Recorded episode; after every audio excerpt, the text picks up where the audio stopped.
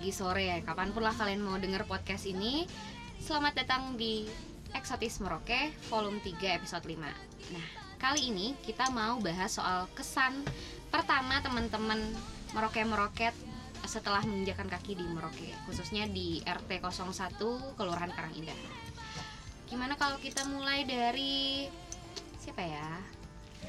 ini semua pada ngehindar guys. Kalau kalian mau bisa lihat kalian pasti tahu. Mereka semua mau cerita ke kalian tapi sepertinya saya mau Bagas dulu. Bagas adalah salah satu crazy rich Merauke guys di tempat ini. Jadi coba kita tanya kesan maaf Iya, dulu nih Bagas. maaf nih. Gimana, maaf ya maaf ya teman-teman.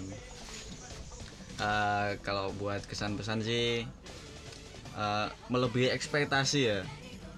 Melebihi ekspektasi. Jadi ekspektasi pertama itu ya orang di tempat tinggal yang bener-bener sederhana gitu kayak nggak ada listrik nggak ada MCK nah ternyata setelah saya sampai di rumah rumah mama rumah mama itu uh ada apa-apa cuk. Macam-macam semua ada iya. ada. Mm-mm. mama siapa gas namanya? Mama Teresia atau biasa dipanggil Mama Eti. Mama Eti. iya. Mama Eti. Nah itu bahkan Mama Eti sendiri tuh udah lulusan UGM juga. Mm-mm, Nah. lulusan UGM lulusan sekolah pelayaran juga jadi yo udah orang yang terbuka gitu jadi open minded ya kalau Ah, kamu iya. cerita apa dia Hmm. nyambung gitu ya iya oke terus terus apa Gimana lagi? Oh kabarnya Bagas ini anak tunggal nih dari Meroket Meroket. Gimana rasanya jadi anak kesayangan satu-satunya dari Mama Eti? Coba ceritain dulu ke teman-teman. Nah, aku lebih enak nggak lebih lebih nggak enak sama teman-teman sih iya ya tahu sendiri teman-teman ada yang Kalau saya jadi anda anak-anak aja. Demuna lu. lanjut lanjut. gimana ya Gimana Ya. ya? Pagi pagi pertama ya pagi pertama di Merauke nah itu Asik. udah diajak muter-muter kota Merauke sama sopir sih dibilang Anjay, cuman dia satu-satunya yang punya Ada supir di sini. Anjay, Iya, kamu sama-. Anjay. Jadi fun fact aja nih si Mama Teresia itu dia anggota DPRD Merauke dia. Iya. udah diajak main ke pelabuhan diajak ke kota diajak ke pantai pokoknya berubah lah keadaan dari yang sebelumnya ekspektasinya sederhana ternyata crazy rich bro Ya, Crazy. Rich Merauke Boleh, ya. boleh, boleh. Crazy Rich Karang Indah nggak sih? Benar banget, benar banget. Nah, habis itu kalau kamu adalah Crazy Rich Merauke, coba kita tanya teman-teman yang lain, apakah mereka juga Crazy Rich Merauke atau justru sebaliknya? Siapa dulu nih yang mau cerita? Em, tunjuk-tunjukkan guys, kalian gak lihat kan? Kalau aku sih lihat. yang nunjuk cuma Sony kok Oke nggak deh, oke nunjuk deh. anaknya Oh, oke deh. Jadi guys, kita mau kalau aku sih, aku mau anak kompleks dulu deh yang cerita. Jadi jadi di sini kita tuh punya anak kompleks guys. Jadi mereka itu tinggal berlima di tiga rumah yang berbeda. Ah, Sony aja deh yang cerita. Ayo Son, gimana Son? Kesannya tinggal di kompleks yang nggak main Iya. sama anak kampung nggak gitu main Son Gitu, gimana Son? kalau anak komplek Jadi malam guys WhatsApp yuk mamen kembali lagi ya. nggak ada kameranya Gak ada kameranya, sorry banget nih, sorry banget. aja, biar deket aja. Sorry banget, kagak ada kamera boy. Di sini perkenalan mungkin aku Sony dari mungkin anggota-anggota tertinggal di balai gereja kemarin.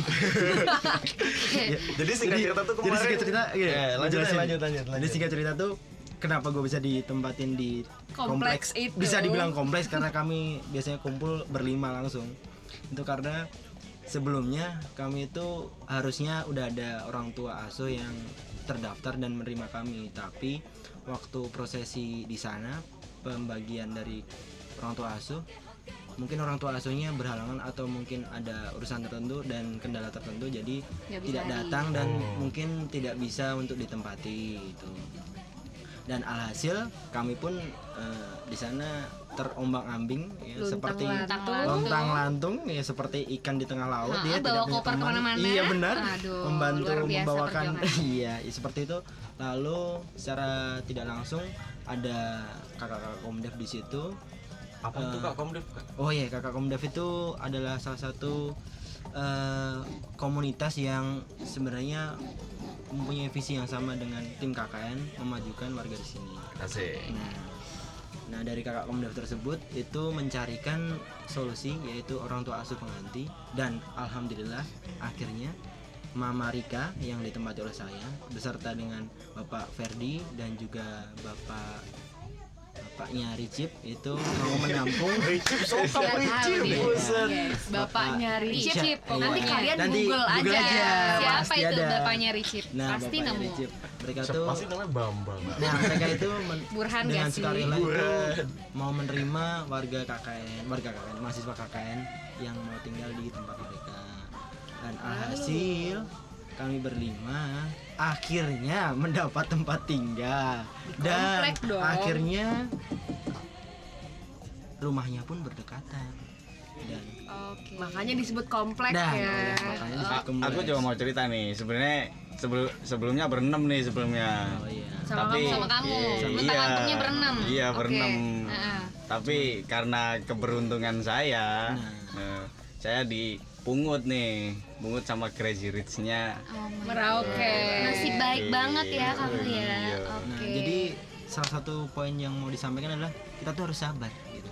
Oh, kita harus gitu. sabar menerima keadaan dan Oh jadi yang nggak sabar itu yang ini yang kagak beruntung itu parah banget lu. Iya, emang. bukan nggak sabar. Kita tuh bukannya justru kita tuh legowo dan Tolong akhirnya- jangan memecah. Tolong. Nggak, Apa-apa. Coba kasih lanjut, lanjut, lanjut, gimana? lanjut lanjut lanjut, lanjut. gimana, Ya, ada warga komplek jadi saya kalah ya udah X lah. Jadi setelah itu tapi waktu saya sampai di sana tuh sebenarnya kakak asuh dan orang tua asuh saya pun ini bertanya oh mahasiswa kakaknya? Kakaknya dari mana? Nah di situ mereka pun baru sadar gitu. Mereka taunya waktu itu juga dan saat itu juga dan mereka menerima gitu. Bahwa ma- ada mahasiswa KKN dan mereka pun bertanya dari mana? Dari Jogja dari UGM gitu kan nah tapi di situ mereka tuh walaupun tanpa persiapan apa pun mereka tuh mau menerima dengan lapang hati dan sikap yang mereka tunjukkan kepada kami mahasiswa KKN kompleks itu itu sangat sangat Kompleks ya, itu dah. Iya, Kompleks bisa dibilang tuh itu. sangat-sangat kami sangat bersyukur dengan adanya eh, keluarga yang mampu mau menerima kami dan sebagai contoh mungkin ya ke mana pun kami pergi waktu awal-awal pengenalan itu pun banyak orang-orang yang bertanya mau pergi ke mana saya temanin kah gitu mau makan apa kah gitu atau apa gitu. Dan mereka sangat perhatian gitu loh. Dan menunjukkan bahwa emang empati yang ada di situ tuh emang sudah terbentuk di lingkungannya gitu loh. Hmm. dan kalau ada mungkin ada keributan di salah satu sisi atau di beberapa keluarga satu keluarga di situ pun pasti bakal ikut menyelesaikannya bersama-sama gitu loh. Dan dari situ kami melihat bahwa memang eh, pandangan mungkin orang Papua dan lain sebagainya bah kami melihat bahwa itu mungkin kurang kurang harmonis ya. Kalau- kalau orang Papua itu kurang harmonis dan lain sebagainya gitu. Wah ini memandang wah Jawa sentris dan lain sebagainya. Tapi sebenarnya enggak gitu. Bahwa sebenarnya orang di sini pun yang dengan segala kekurangan dan ketertinggalan itu mau menerima mahasiswa seperti kami gitu loh. Nah di situ ya alhamdulillah eh, kami tidur di dalam rumah dan diberi makan juga. Walaupun ya istilahnya kami pun ya nggak enak juga gitu loh. Tapi ya baik lagi bahwa memang tujuan kami di sini ya bukan untuk mencari kenyamanan dan mendapatkan itu semua tapi ya untuk bagaimana lingkungan di situ yang sudah terbentuk itu bisa terbentuk di lingkungan lain juga. Ada back sound ya guys. Ya nah ya kurang lebih seperti itu tapi kalau untuk urusan fasilitas ya mungkin untuk MTK ya mungkin sama di tempat lain tidak ada untuk buang air besar. Kalau mungkin saluran pembuangan ya langsung turun ke bawah diresap oleh air tanah lalu masuk mungkin masuk ke dalam ini ya limbah limbah cair bersama dengan bauran-bauran air air dari laut ya Iya Jadi- benar-benar. Kayak jadi semua ya- bercampur iya, gitu ya. semua bercampur jadi kalau ada banjir tiba-tiba gitu ada kok ada bau-bau nah, bau-bau Iya, benar. ada urea gitu ya itu Ya, emang benar. ya tidak lain tidak bukan ya urea dari kami kami sendiri gitu Berarti bisa jadi kotorannya Baga sama kotoranmu nanti kalau Bercampur. banjir bercampur gitu iya ya. benar Iya, Kayak gitu guys.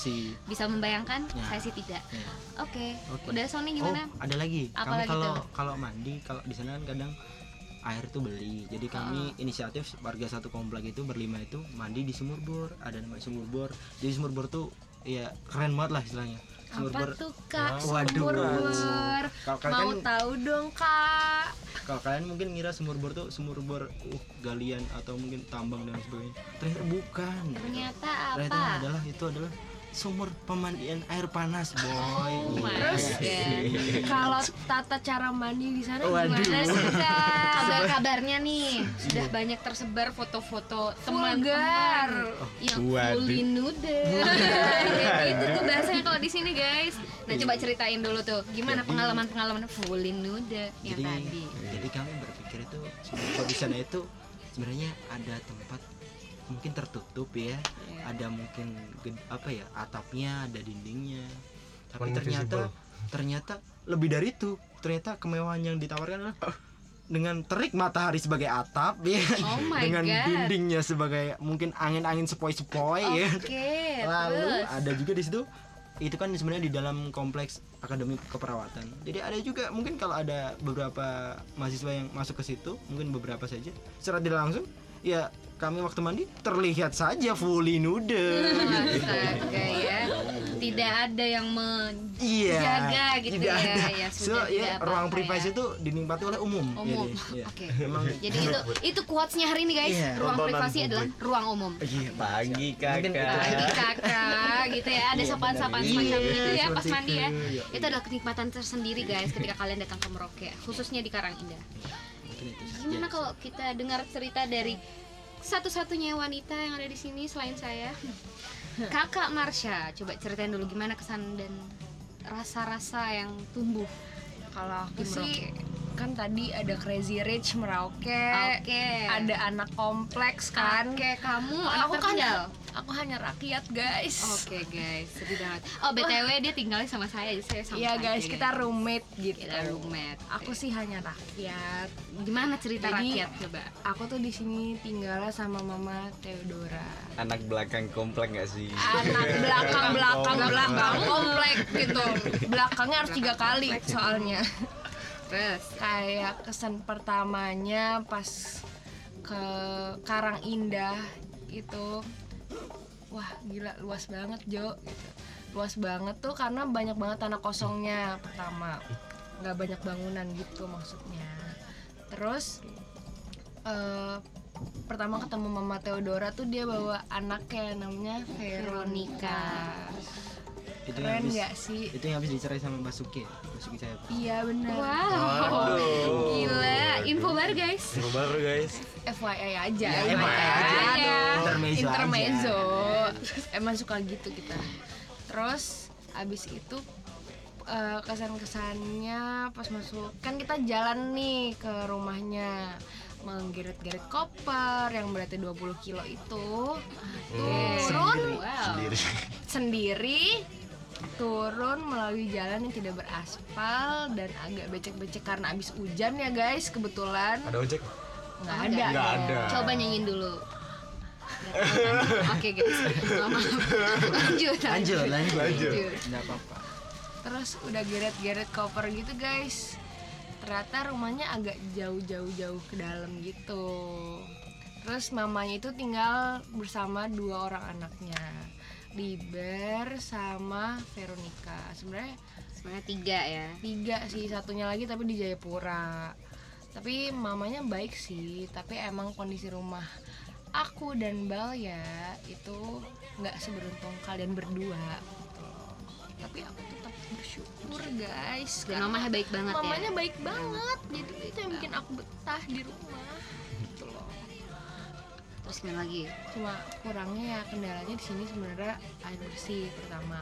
Karena emang warga sini tuh kalau air bersih mereka beli. Belinya itu di bapaknya Rino guys. Oke. Bapaknya Rino kalau kamu tahu air, Rino nah bapaknya itu tukang air. Oke. belinya di bapaknya Rino terus belinya tuh berapa sih? 5000 ya? 5.000. 5000 per derijen Hmm. nah jadi kayak kendalanya itu mereka kalau air bersih mereka nggak bisa langsung ngambil gitu karena mereka harus beli. Lalu kalau mata pencaharian dari orang tua asuh aku ini Mama Theodora itu adalah penjual sayur. Tapi kayak musiman aja gitu guys. Musiman. itu terus apa lagi ya kalau aku kan rakyat biasa jadi aku nggak ada yang istimewa Yes. sih dari kalian Yang istimewa mama kita baik banget sih. ah, ah, istimewanya mama kita tuh punya bukan tangga punya sepupu apa sih Punya ponakan sepupu, ponakan. Namanya siapa? asik banget Asik banget. namanya itu Maria anak gaul Maria eh anak gaul Merauke Merauke. namanya. Maria Namanya Jadi kalau Maria. kalian mau cari tahu dan mau belajar jadi anak gaul Merauke belajar sama Maria guys yo Kayak gitu. terus pengalaman ta- pertama itu tidur nih ya sama Balia nih tidur sama Balia kita berkelambu guys Kita berdua berkelambu. dalam kelambu malam pertama kita guys berkelambu kayak hikmat banget nggak sih ya sih. Terus ada kejadian lucu sih ya, tapi ini sangat personal ya. Itu cuman kita bisa yang kita, Iya. kita nggak bisa sebar. Maaf ya guys. jadi Biar kalian kepo aja gitu, biar kalian kepo aja. nggak apa-apa bal ceritain aja Ih, malu tahu. kan aku yang malu bukan kamu Kamu aja. kita sepikiran kan Iya. iya kan malam-malam Iya. apa di sini kan cuma ada kita yang mendengarin kan se Indonesia. Indonesia Se Indonesia nih bahasa Indonesia man jadi kan kendalanya karena MCK itu kalau MCK di tempat aku itu kayak cuma lantai gitu aja terus dia terjun bebas ke bawah tuh. Nggak bisa nggak bisa apa namanya BAB karena nggak ada bolongannya. Mungkin kalau dibuat bisa. Gitu. mungkin akan Bolongannya aja, mungkin habis pulang ini akan kupahat bolongan. Buat BAB aja nih guys. Ah, ah, jadi terus pada suatu malam pertama itu aku tuh kebelet pipis guys. Terus kayak bingung kan ini udah jam 10 malam pipis di mana? Masa harus kutahan yang besok pagi? Kan rada nggak sehat ya. Terus akhirnya aku sama Balia melakukan bonding.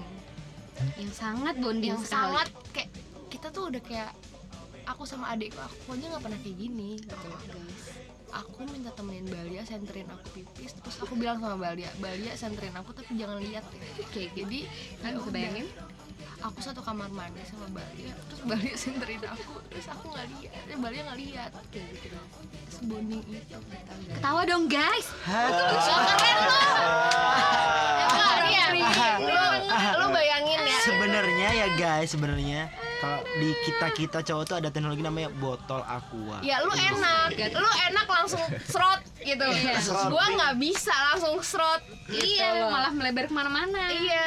Oh, gimana sih?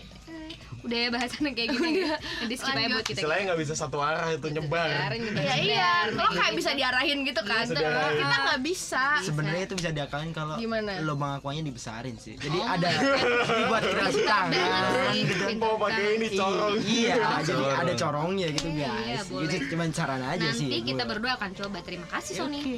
Oh kita lanjut ke Aduh ini aku nggak tahu ya dia ini crazy rich atau bukan tapi dia tinggal di tempat orang paling berpengaruh di Kelurahan Karangindah. Nanda di rumah Bapak Rete. Coba cerita dulu Nan. bapak itu Ah, malam Malah. eh ini nggak tahu sih dengerin malam siang sore ini cuman ngeteknya malam sih yaudah jadi eh, pertama tuh waktu pas dibagiin kan pas nyampe tuh di gereja jadi emang waktu itu pas awal tuh ngumpulnya di gereja gitu men terus kayak pas apa namanya kumpulin saya nih. Dan emang kebetulan si Nel yang si Nail nih yang jadi kormanit kita nih emang dari awal aku pengennya kayak pas pas dia nih eh kalau saya berdua berdua bareng Nel bareng Nel sabi sabi. Ya udah sudah. Nah pas di situ tuh ada beberapa warga dan ada Pak RT tuh. Habis itu apa namanya pas si Komdev ini apa bagi-bagiin. Nah terus giliran ada tuh Pak RT nah pas Pak RT langsung apa namanya aku sama Nel langsung angkat tangan kan. Kayak wah semangat banget dong Pak RT anjir. Terus yang angkat tangan banyak banget. Terus kayak ya udahlah ganti yang lain ganti yang lain. Terus tuh kayak terus apa namanya gue bilang sama Nel Nel kayaknya kita siapa aja dah bebas sabi ya udah dah nggak apa-apa kayaknya milih Pak RT banyak. Iya iya ya udah. Eh pada akhirnya sih kok apa Pak RT bilang udahlah koordinatornya aja sini sama saya. Dalam hati gue wah alhamdulillah gitu kan. So tiba untung ya. tiba untung. Nah cuman alhamdulillahnya nggak nyampe situ men. Pas pas apa namanya pas udah kelar tuh kelar pem- pembagian. Nah ini yang tadi yang bocah-bocahan si Sony sama Bagas ini kan eh, korban-korban yang kagak dapet rumah ya tadi ya.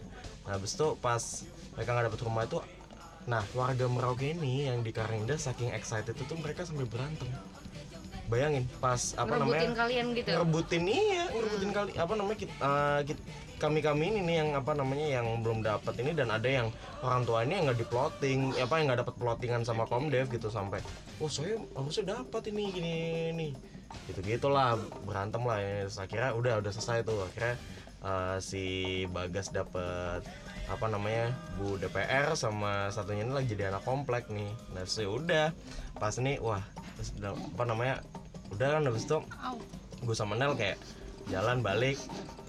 Terus wah rumah Pak RT jauh juga.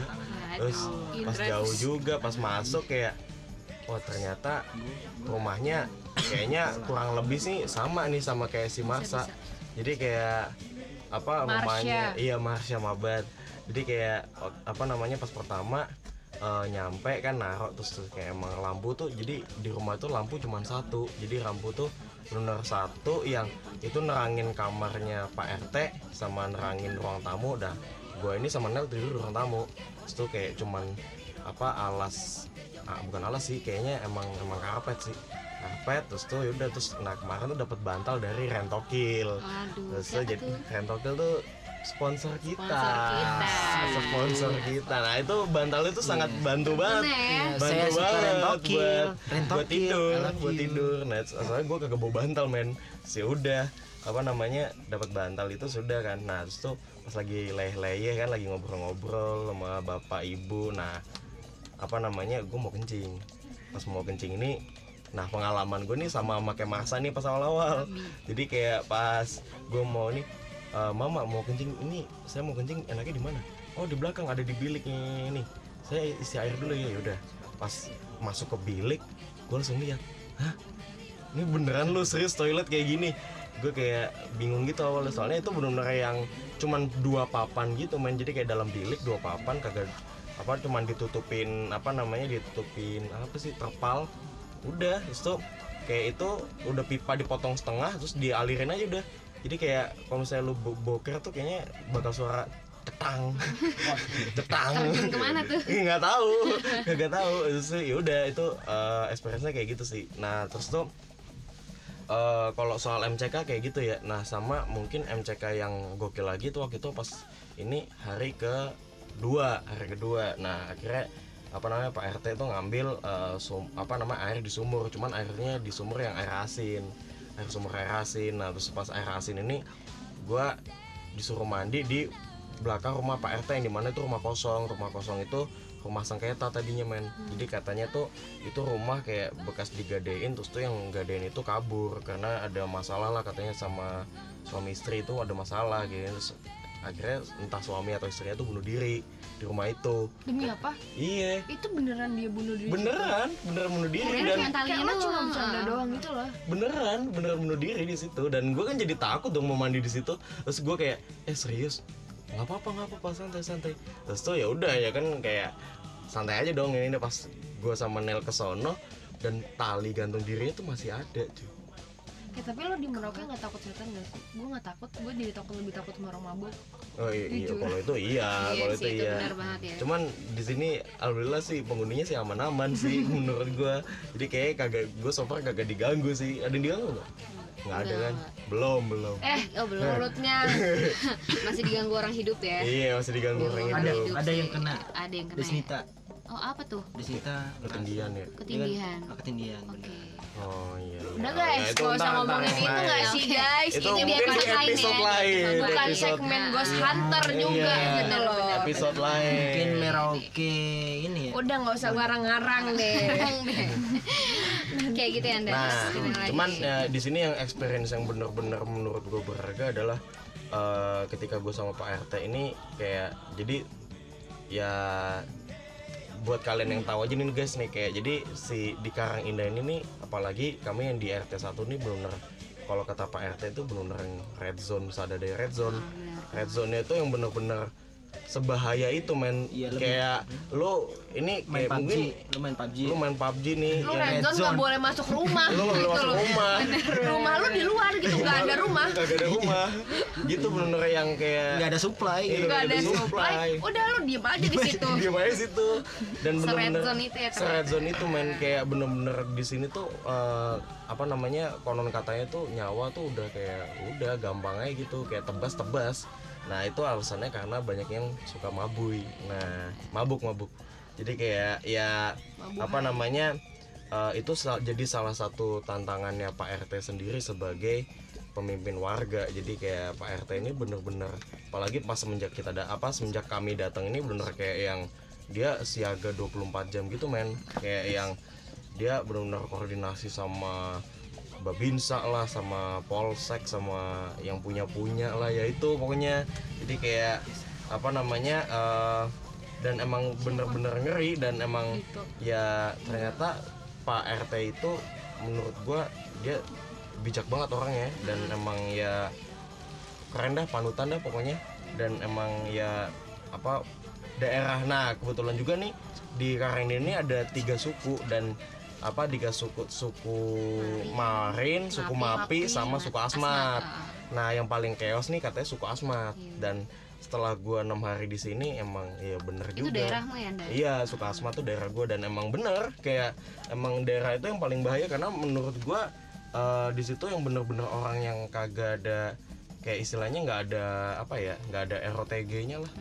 Kayak apa ya kayak istilahnya gue setiap kali pulang nih yang yang dangdutan yang nyetel lagu reggae yang apa namanya yang bapaknya mu, apa mukulin istrinya lah terus tuh anaknya nangis kagak kagak mau digendong sama maknya wah itu udah jadi kayak asupan gue tiap hari. Dan dan itu kayak gue bangun pagi setiap hari itu bener-bener bukan karena ayam yang kukurio ke papa kagak karena bocah nangis men serius bocah nangis itu tiap hari dan nangisnya Bukan tuh ganggu ya? sekenceng itu apa guys nangisnya bocil sekenceng itu jadi kayak ya itu pengalaman yang sebenarnya bener-bener gua kayak wah anjir ini gokil ini gokil banget ini Ya, gokil tapi banget. kita jangan mengeneralisir ya terus uh, suku tertentu itu emang kayak gitu. Ya, tapi jangan. mungkin Itu ada beberapa, oknum, mungkin ada oknum kebetulan aja Kebetulan aja. aja Kebetulan. sukunya itu Ya gitu kebetulan aja. Di sini kebetulan aja. kebetulan jadi bukan berarti suku asmat itu burgeng tapi kebetulan yang di sini ini emang ini cuman ya ya udah apa namanya tapi so far sih nyampe detik ini sih kami aman-aman aja sih aja moga-moga ya. sampai pulang nih kita bisa pulang ke Jogja Amin, amin. Amin. walaupun ada beberapa ancaman Ancaman, ancaman doang, datang. ancaman Ancaman doang. ancaman Ancaman doang. aja ya, ancaman, Ancaman aja. aja. Jangan sampai ada kejadian. jangan dong guys Tapi Pulang pertanyaan terakhir nih 25. buat kalian. Eh, dengan berbagai macam experience itu kalian tetap nyaman, kerasan atau gimana di sini? kerasan Dari, tuh apa dari siapa? Kerasan tuh Oh, ya nyaman ini. itu tadi. nyaman lah Nyaman ya. gue nyaman sih dan apa namanya yang satu lagi yang mungkin yang gue nggak dapetin di Jogja itu ketika di sini tuh yang namanya benar-benar eh, lu nyapa orang benar-benar seenak itu nyapa jadi kayak lu bayangin deh Gak ada takut ya kita ya. nggak ada takut dan benar-benar nyapa tuh kayak ya nyapa jadi kayak lu ke- perlu papasan sama orang. Malam kakak. Pagi kakak. Malam Siang bapak. kakak. siang ibu. Gini. Iya. coba lu bayangin lu di Jogja lu apa namanya lu lagi jalan tuh di mana ya? Di ini dah angkringan. Angkringan tugu tuh. Lu ketemu bapak-bapak malam kakak. Opo su bajingan? Iya. Cobain aja guys. cobain aja guys. Cobain aja. Kalau nggak lu di Pogong gitu ada ada abang-abang lu panggil malam kakak Kayak kita jadi creepy gitu loh Iya. kesannya kalau di sana ya. Nah di sini tuh itu benar satu bentuk yang ramah banget gitu. Jadi kayak ya di sini benar ya wah orangnya seramah itu men. Cuman kalau misalnya lagi mabuk, mohon maaf susah banget ngontrolnya. Gitu sih. Ya gitu sih. Itulah cerita dari teman-teman kita guys dan sebenarnya eh, stigma orang-orang bahwa orang-orang Merauke adalah orang-orang yang tidak ramah. Itu justru sebaliknya banget karena kita ngerasa bahwa orang-orang ini sangat-sangat ramah bahkan yang kayak cer- kata ceritanya Nanda tadi kan. Dan terlepas dari apa pun kendala yang kita rasakan tujuh hari belakangan Maaf, ini saya ya. tidak ada kendala Oke ya. oke Crazy Rich diam saja Crazy Rich. Oke. Katanya orang sombong Orang tuh sombong. nanti di neraka mulutnya dibakar. Oh enggak mulutnya doang Bambang. orang open minded itu otaknya yang dibakar Iya katanya kan benar. gitu Kalau orang sombong berarti mulut Mulutnya yang Open minded berarti otak. gitu. Pokoknya terlepas dari apa pun pengalaman-pengalaman buruk yang pernah dirasakan oleh teman-teman, kita tetap ngerasa nyaman banget di sini karena banyak hal yang tidak kita temukan di Jogja tapi kita temukan di Merauke. Dan Betul banget. Iya nggak sih kayak dan teman-teman harus tahu bahwa Merauke adalah sebenar-benarnya Indonesia. Dia nggak ter terintervensi oleh orang-orang luar dan tidak eh, apa ya namanya itu guys ini globalisasi kagak kena. Apa gimana Eh ya kayak gitu deh. Maksudnya mereka sebenarnya Indonesia kalau kalian pengen lihat orang Indonesia yang sebenarnya lihatlah Papua guys. Kayak dari ujung mana sampai sini mana pun ada di Merauke guys. Jadi kayak lagunya ada yang jual cilok di sini namanya Mbak Nur itu dari mana itu kalian banget tahu? guys. Dari, dari Purwokerto. Purwokerto ya Jadi kalau- kalau Abah Lala bilang nyanyi dari Sabang sampai Merauke, nah ini Sabang sampai Merauke ada di Merauke. Merauke. Abah Lala lu harus ke Merauke, bikin lagu. ini khusus buat Abah Lala kita undang Abah Lala ke Merauke yoi Oke, kayak gitu aja kali ya buat episode dan volume kali ini. Oke guys, terima kasih atas kehadiran kalian yang sudah mau berlarut-larut merekam podcast. See you. Malam guys, see you. selamat malam